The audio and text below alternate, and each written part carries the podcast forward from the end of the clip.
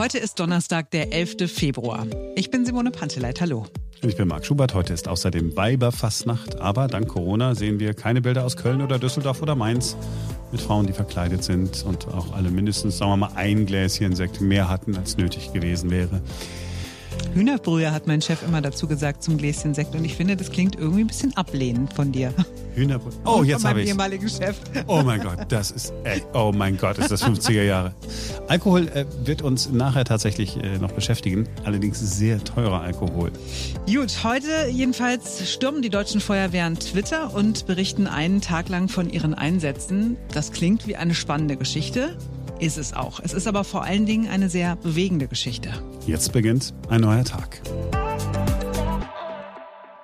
Das ist der Ablauf gewesen, den wir äh, jetzt alle paar Wochen erlebt haben. Es beginnt immer so wenige Tage vor der virtuellen Corona-Konferenz mit der Bundeskanzlerin.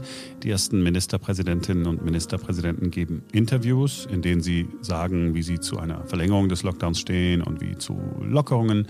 Diesmal war es so, ja, ein paar Lockerungen für Kitas und Schulen wären wichtig. Der eine Regierungschef will ein bisschen weniger lockern, der andere dafür wieder ein bisschen mehr. Dann, meist zwei Tage vor dem Treffen, bekommen einige Medien erste Entwürfe zu sehen. Es sind meist die Vorschläge, die einzelne Bundesländer machen oder wenigstens diskutieren wollen.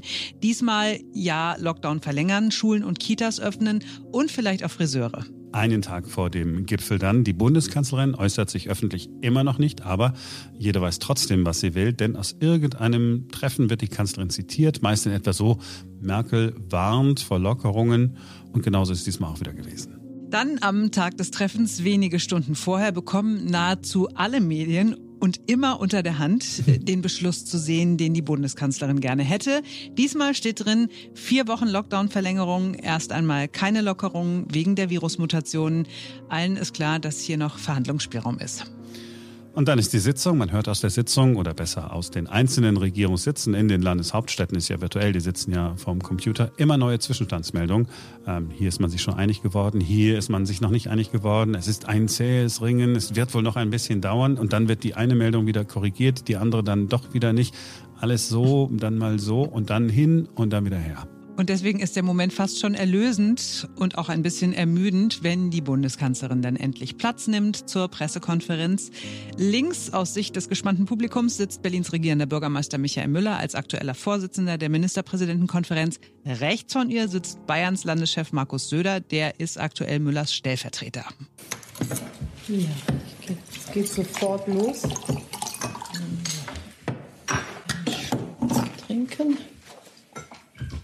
Ja, und endlich erfahren wir, was Sache ist oder sein soll. Ich habe bestimmte eigene Vorstellungen gehabt über das Öffnen von Kindertagesstätten und auch Schulen, die eher auf eine Öffnung zum 1. März gingen. Aber ich weiß auch, dass wir in einem föderalen Staat leben und deshalb haben wir gesagt, die Kultushoheit zählt hier und die Länder werden das in eigener Verantwortung entscheiden. Wir ähm, haben uns entschieden, dass Friseure zum 1. März öffnen werden.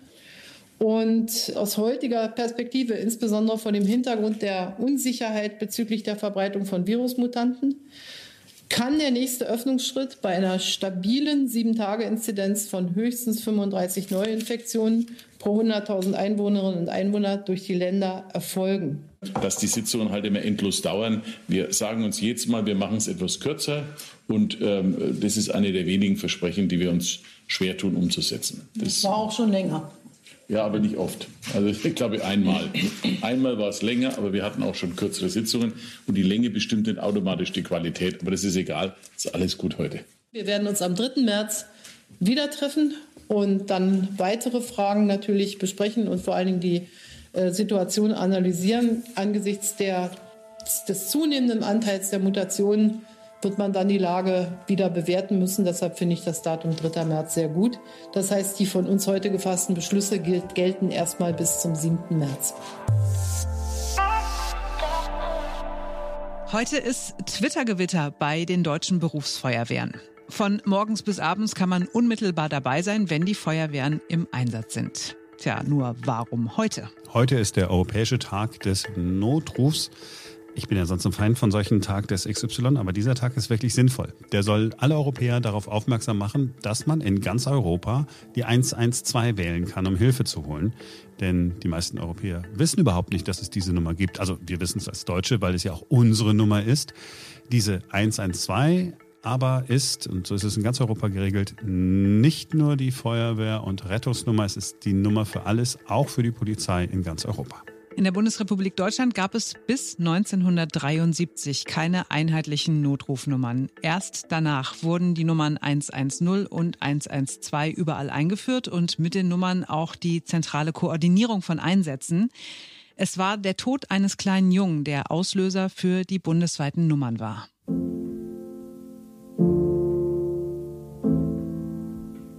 Am 3. Mai 1969 ist der achtjährige Björn Steiger mit Freunden im Schwimmbad seiner Heimatstadt Winnenden. Er macht sich am Nachmittag rechtzeitig auf den Weg nach Hause, kommt dort aber nie an. Björn wird von einem Auto erfasst. Sein Vater, Siegfried Steiger, erinnert sich an diesen schlimmsten Tag seines Lebens. Der fuhr mit einer völlig verschmutzten Scheibe und in dem Moment fing es an zu regnen. Und mit dem Einschalten der Scheibenwischer hatte er gebremst.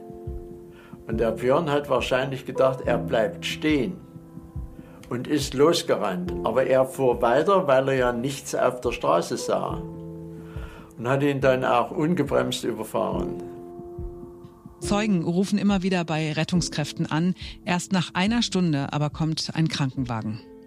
Die Polizei hat uns den Jungen nicht ins Krankenhaus mit Privatwagen fahren gelassen, weil die Polizei sagte, er brauchte Sauerstoff. Ich habe ihn mit einem zufällig vorbeikommenden Arzt die ganze Zeit beatmet. Und nach 56 Minuten kam der Krankenwagen und hatte keinen Sauerstoff. Ich habe ihn in Winnenden wegfahren sehen, lebend. Und als ich nach Weiblingen kam, habe ich an alles gedacht, nur nicht an den Tod. Björn Steiger stirbt auf dem Weg ins Krankenhaus an einem Schock. Seine Eltern Ute und Siegfried erleben, wie unterentwickelt das ganze Rettungswesen in Deutschland ist. Es gab genau genommen gar keins. Die beiden machen aus ihrer Verzweiflung so etwas wie Mut und Kraft. Wissen Sie, das ist so unwiderrufbar und äh, das ist, ähm, man kann es gar nicht erfassen. Wenn Sie nicht damit rechnen, dass ein tödlicher Unfall stattgefunden hat, trifft Sie das doppelt hart. Wie soll ich jetzt nach Hause fahren und soll meiner Frau sagen, Björn ist tot? Davor hatte ich eine irrsinnige Angst. Wir haben nicht geschlafen in dieser Nacht, da können Sie nicht schlafen. Und wir haben uns überlegt, was, wie kann das passieren, wie ist das passiert, warum ist es gerade Björn, warum nicht ich? Äh, da hat mich meine Frau gefragt, noch in der Nacht, warum haben wir eigentlich bisher nichts gemacht? Und jetzt müssten wir es doch eigentlich machen. Jetzt wissen wir es. Wenn unserer Tochter was passiert, dann müssen wir uns Vorwürfe machen. Beim Björn hatten wir Pech. Da hat kein Mensch gedacht, dass sowas passieren kann. Aber jetzt wissen wir es. Also müssen wir was tun. Siegfried Steiger in einem Video der Björn Steiger Stiftung. Ja, Ute und Siegfried gründen diese Stiftung nach dieser Nacht. Sie machen es sich zur Lebensaufgabe, ein bundesweit funktionierendes Rettungssystem zu errichten. Das, was wir hatten, ist ein armseliger Krankentransport. Mehr nicht. Wir haben dann aufgestellt, wie müsste eine Notfallhilfe aussehen. Deswegen dieses 15-Punkte-Programm. Das gilt heute noch. Da ist nichts dazugekommen und nichts weggefallen. Wenn man damals schon reagiert hätte, wäre das viel ganz anders geworden. Der Staat hat nichts getan, um die Notfallhilfe wirklich zu reduzieren. Das haben wir uns zu verdanken und vielen anderen Hilfsorganisationen, die sich an unserem Beispiel auch ein bisschen gelabt haben. Es gab vor uns niemand, der mal aufgeschrieben hat, wie muss denn eine Notfallhilfe aussehen. Ich habe das schon begonnen, unmittelbar nach dem Tod unseres Sohnes.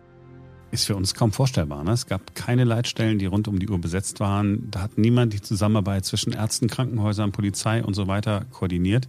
Und deshalb gab es natürlich auch keine zentrale Rufnummer. Ne? Wenn es keinen gibt, der es koordiniert, was soll ich da zentral anrufen? Die Stiftung hat dann um Spenden geworben bei Unternehmen, bei Banken und war natürlich auch bei der Politik. Die Frau des neu gewählten Bundespräsidenten Gustav Heinemann, Hilde Heinemann, ist auf die Stiftung aufmerksam geworden und hat das Ehepaar Steiger unterstützt. Es wurden noch mehr Spenden gesammelt und noch mehr Sponsoren gesucht. Aber auch das private Vermögen nahm der Vater, um damit Rettungshubschrauber und Rettungswagen zu finanzieren. Björns Bruder erinnert sich daran noch ganz gut. Insgesamt ist das Privathaus meiner Eltern dreimal verpfändet worden als Sicherheit für die Stiftung, weil mein Vater sich auch immer sicher war, wir kriegen das hin. Und das zeigt im Prinzip auch immer, mit welcher Besessenheit und mit welchem Engagement er dahinter war. Da kam dann ein Vertreter des Bundesinnenministeriums unangemeldet bei meinem Vater vorbei und hat gesagt, Herr Steiger, wir haben ein Problem. Äh, wir haben eine Zusage für einen Hubschrauber nach Frankfurt, einen Rettungshubschrauber nach Frankfurt. Die Bundesrepublik Deutschland ist aktuell nicht in der Lage, diesen Hubschrauber zu finanzieren.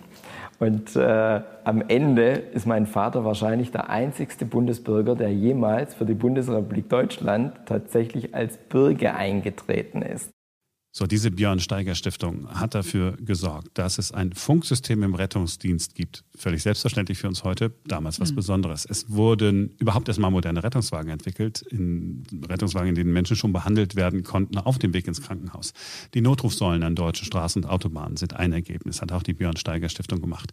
Und dann eben die Einführung von zentralen Leitstellen und der beiden Nummern 110 und 112. Das war wohl die sichtbarste Errungenschaft. In der DDR übrigens gab es die 110 und die 112 schon ab 1958. Inzwischen gilt die Nummer 112 nicht mehr nur in Europa, sie gilt sogar in den USA. Wenn man da die 112 anruft, wird die Nummer auf die amerikanische Notrufnummer 911 umgeleitet. Und mit dem Handy funktioniert die 112 überall auf der ganzen Welt. Er war der hilfsbereiteste unserer ganzen Familie. Und er war als hilfsbereit auch nicht nur uns, sondern auch äh, anderen bekannt. Und diese Hilfsbereitschaft wollten wir eigentlich nicht sterben lassen. Es ist sein Werk. Ohne diese Hilfsbereitschaft hätten wir wahrscheinlich nicht begonnen. Wenn sein äh, Tod einen Sinn haben kann, dann eigentlich nur dadurch, dass wir in seinem Namen dann anderen helfen.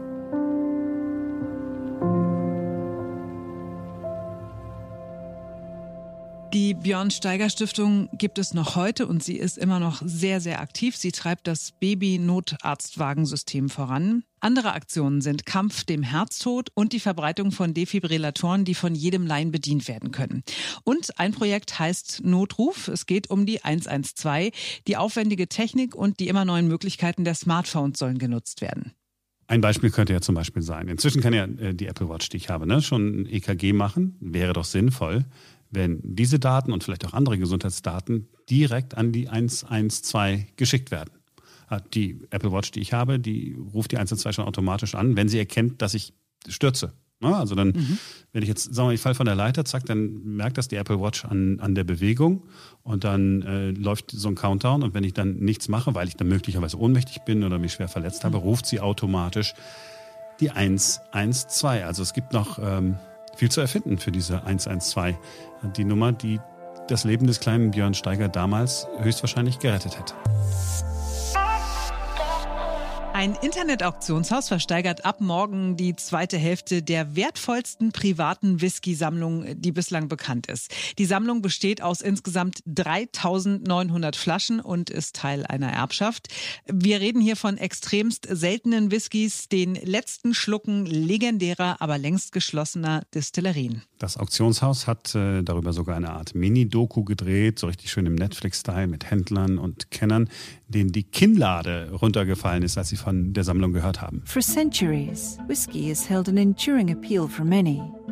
But for one man, Mr. Gooding, whiskey became a personal devotion. I got a call from, from a friend of mine who, who runs a distillery in Arkansas. He told me that uh, a friend of his had some bottles of whiskey to sell.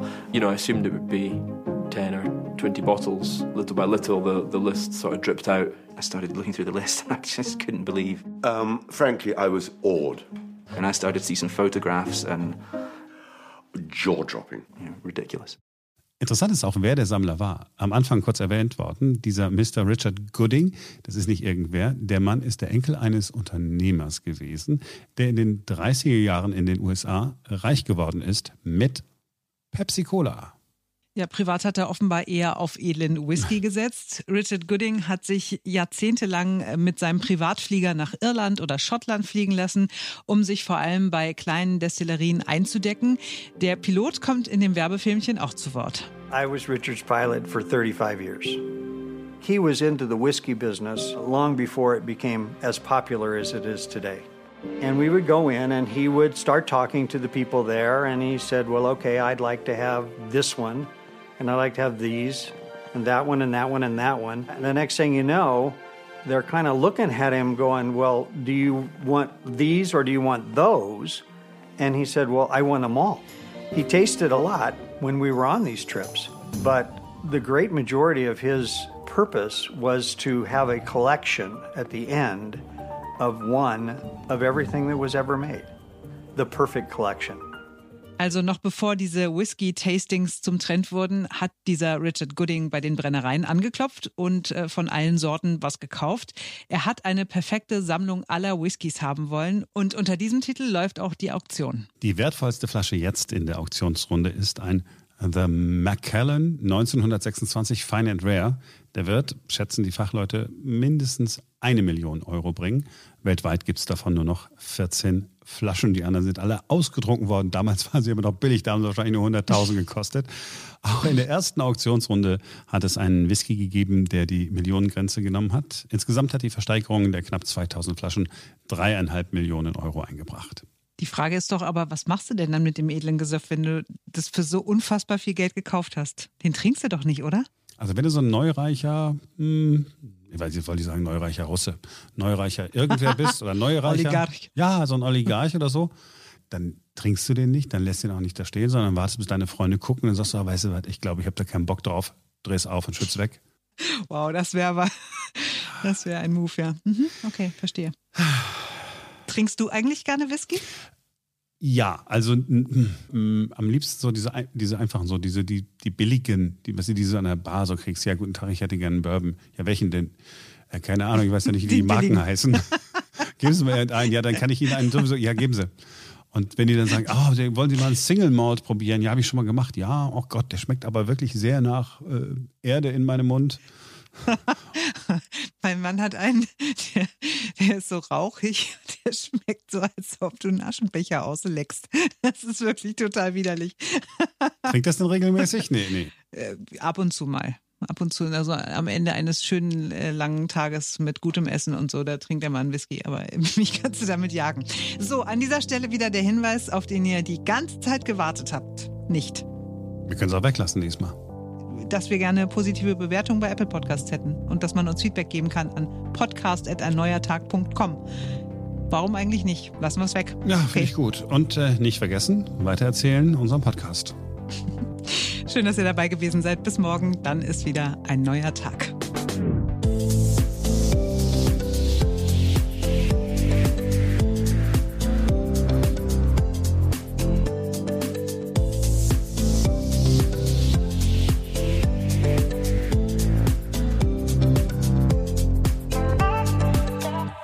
Ist auch schon ein Schlückchen, wa? so Beruhigung mal hier, so ein kleines. so ein kleines. I wish.